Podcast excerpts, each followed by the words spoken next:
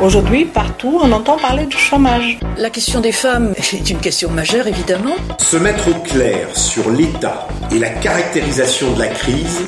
Y a-t-il euh, qu'une vision de l'économie? La connaissance des lois tendancielles du capitalisme. Qu'est-ce que ça veut dire? De faire de l'éducation populaire féministe, c'est important. Le réseau éducation populaire s'inscrit dans cette volonté. Nous essayons de donner à chacun et à chacune des outils, des moyens de réfléchir, de penser pour pouvoir agir.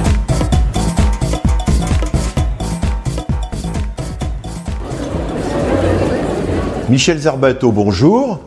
Bernard Tepper, bonjour.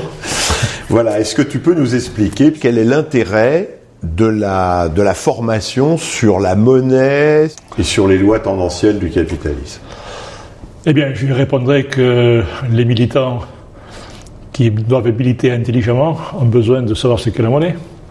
Euh, le problème, c'est que parmi les positions qui sont défendues par les uns et les autres, beaucoup pensent que la monnaie est un instrument dont on peut se servir les militants euh, de gauche, non libéraux, euh, sont en général acquis à l'idée que la monnaie est un élément intégré totalement à la vie économique et sociale, c'est-à-dire que la monnaie est un fait social, un rapport social, et non pas simplement un instrument. Alors la difficulté, c'est que pour les économistes libéraux, la monnaie est conçue comme un instrument extérieur au système. Il suffit de gérer la quantité de monnaie pour avoir l'équilibre du système. À gauche, c'est plus compliqué parce que si on, introduit les questions euh, sociales, les problèmes politiques, euh, le débat se pose entre le volontarisme de certains, qui les conduit à proposer diverses utopies, et la capacité de, dire, de comprendre que refuser le volontarisme n'est pas forcément entrer dans le fatalisme.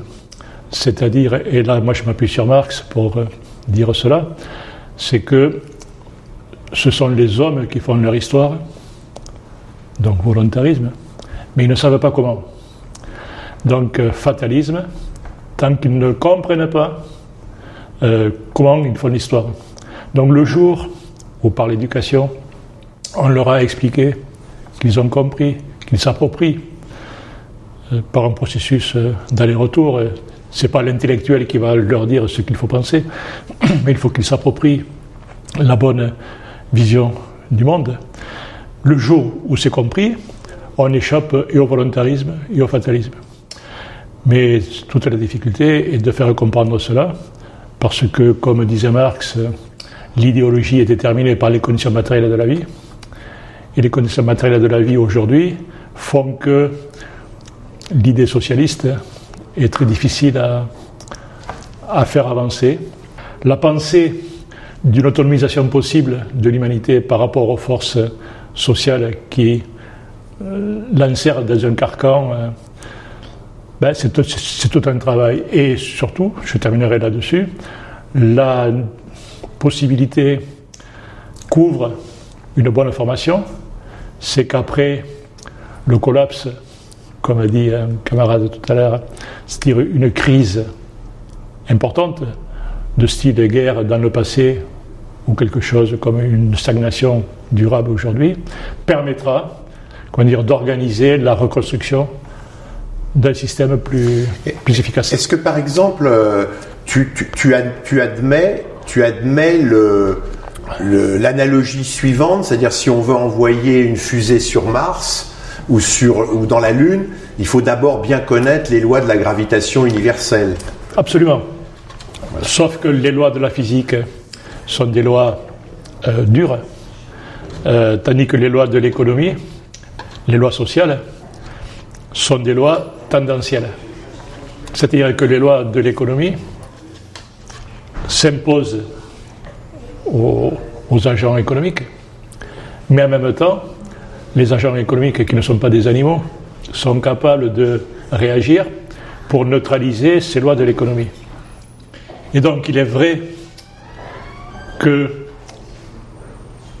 il y a une analogie entre le savant qui veut envoyer une fusée sur la Lune et le révolutionnaire qui veut changer le système. Les deux doivent connaître les lois du système. Simplement, celles du système sont beaucoup plus complexes. Parce qu'un système économique, c'est beaucoup plus compliqué, beaucoup plus structuré, beaucoup plus interdépendant dans ses éléments qu'un système planétaire qui, lui, est carré, tout droit, rationnel. On peut calculer la trajectoire d'un objet en fonction de ses lois de comportement. À partir d'un point, on peut avoir toute la, trajectoire. Pour une société, euh, ben, comme disait Engels, il est impossible de faire bouillir la marmite de l'avenir. C'est-à-dire, on sait quel est le sens de l'histoire, mais on sait. On peut avoir une idée. Mais comment ça va se passer Personne ne peut le dire. Donc, euh, est-ce qu'on peut dire la chose suivante, c'est-à-dire, euh, si on ne connaît pas comment fonctionne la monnaie, quelles sont les lois tendancielles du capitalisme, on ne peut pas changer le système, mais a fortiori, pour changer le système, il faut que les, citoyens intègrent effectivement les lois pour pouvoir agir sur le réel. Oui, alors là, tu me poses une question très, très complexe. La connaissance des lois du système permet d'éviter et le fatalisme, on ne peut rien faire, et le volontarisme, on peut, on peut tout faire. Donc, il est certain que la bonne connaissance des lois du système est nécessaire. Mais ça ne suffit pas. Parce que, en plus, il y a le fait que la société est une société de classe, avec une classe dominante et des classes dominées. Mais les classes dominées le sont non pas par sadomasochisme, mais parce qu'elles ont adopté l'idéologie qui permet à la classe dominante de continuer à dominer. Et pour euh, sortir du fatalisme et du volontarisme, il faut que les classes dominées euh, abandonnent l'idéologie dominante. Mais alors pour ça, il faut que le système économique et social et politique le permette. C'est-à-dire que il faut que l'idéologie de la classe dominante soit disqualifiée. Donc ça ne peut se faire, comme je disais tout à l'heure, qu'à l'occasion d'un collapse général du, système. C'est toute la difficulté de faire accepter aux gens, formez-vous, militez, mais tant que le système n'aura pas pété, comme disait euh, l'autre syndicaliste, euh, euh, rien ne sera possible. Je crois que c'est toute la difficulté. Moi-même, je suis, comment dire, un petit peu mouvant là-dessus, parce que toute ma carrière, j'ai milité syndicalement. Politiquement, je n'y ai jamais trop cru, mais syndicalement, parce que je pense qu'il faut se battre quand même. Ce n'est pas parce qu'on est condamné à, ne pas pouvoir changer les choses tout de suite qu'il faut abandonner. Mais Lénine disait la révolution est une école de patience. Il ne faut pas l'oublier, ça. Bon, tu sembles, tu sembles pessimiste euh, quant à la possibilité de, de faire admettre l'idée que le simple volontarisme ne suffit pas et qu'il faudra sans doute euh, plus de temps. Comment penses-tu euh, faire admettre ça euh, aux militants que euh, la révolution est, une question de patience? Ben, Moi, personnellement, je ne fais rien, rien admettre. C'est à toi de faire du boulot. Je crois que, comment dire, chacun sa, chacun sa part dans le travail. Moi, je suis par formation, par goût, plus, disons, sur les tâches intellectuelles. J'ai eu une carrière qui m'a permis de, travailler là-dessus euh, contre les intérêts de ceux qui me payaient en quelque sorte. Mais bon, mais là maintenant je suis à la retraite et j'essaie de, rendre à la société ce qu'elle m'a donné. Je, je n'oublie pas que c'est grâce à l'assistance sociale et à, l'Institut Troisième République de ma jeunesse que j'ai pu faire des études par exemple.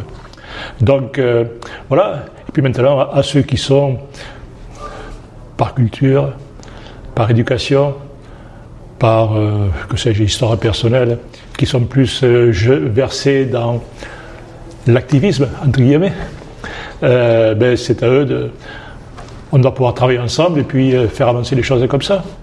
Je crois qu'il y a la, la, la, la- oui, une complémentarité entre, entre, dans l'action militante globale entre ceux qui, ont une action plus intellectuelle. Moi, je ne sais pas euh, comment euh, faire avancer ces idées, mais peut-être que c'est ton gens comme toi. ça- Toi, tu estimes que euh, le système est suffisamment avancé, euh, le, le mouvement réformateur néolibéral a tellement de manettes dans les mains oui, que pour l'instant. le changement social euh, n'est possible que lors d'une crise paroxystique, lors- lorsqu'il y aurait un collapse, euh, comme, comme l'a été la Deuxième Guerre mondiale, par exemple, ou, ou, ou des crises de 29, ou peut-être une crise comme celle de 2007-2008, ou la prochaine crise euh, qui sera beaucoup plus grave. qui sera beaucoup plus grave, qu'il faut qu'il y ait le peuple qui soit capable à ce moment-là de se prendre en main. de faire la rupture, etc. Oui, oui, oui. etc. Mais là, là je, re- je reprendrai, ça me fait penser à, à- à une, à une lettre de Marx à Engels, quand Marx était euh, plutôt journaliste sur la fin de sa vie, je ne me rappelle plus exactement. Et en tout cas, Marx écrivait à Engels, qui lui demandait pourquoi il n'y avait pas de, de développement du socialisme en Angleterre. Et Marx répond, en gros je résume, Tant que l'Angleterre sera assez riche pour acheter les ouvriers, la pensée socialiste ne progressera pas en Angleterre.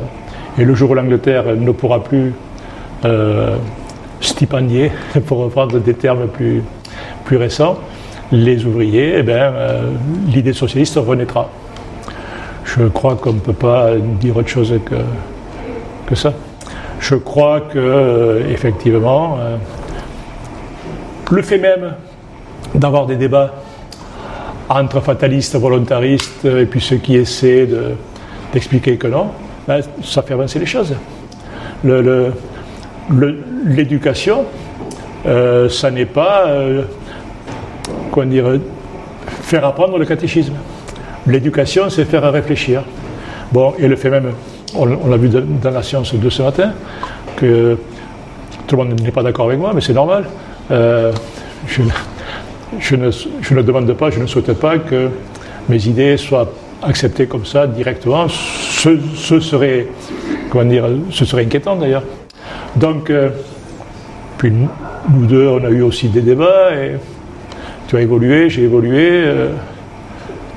bon, je crois que c'est de la discussion que naît la lumière, pour dire une banalité encore une fois.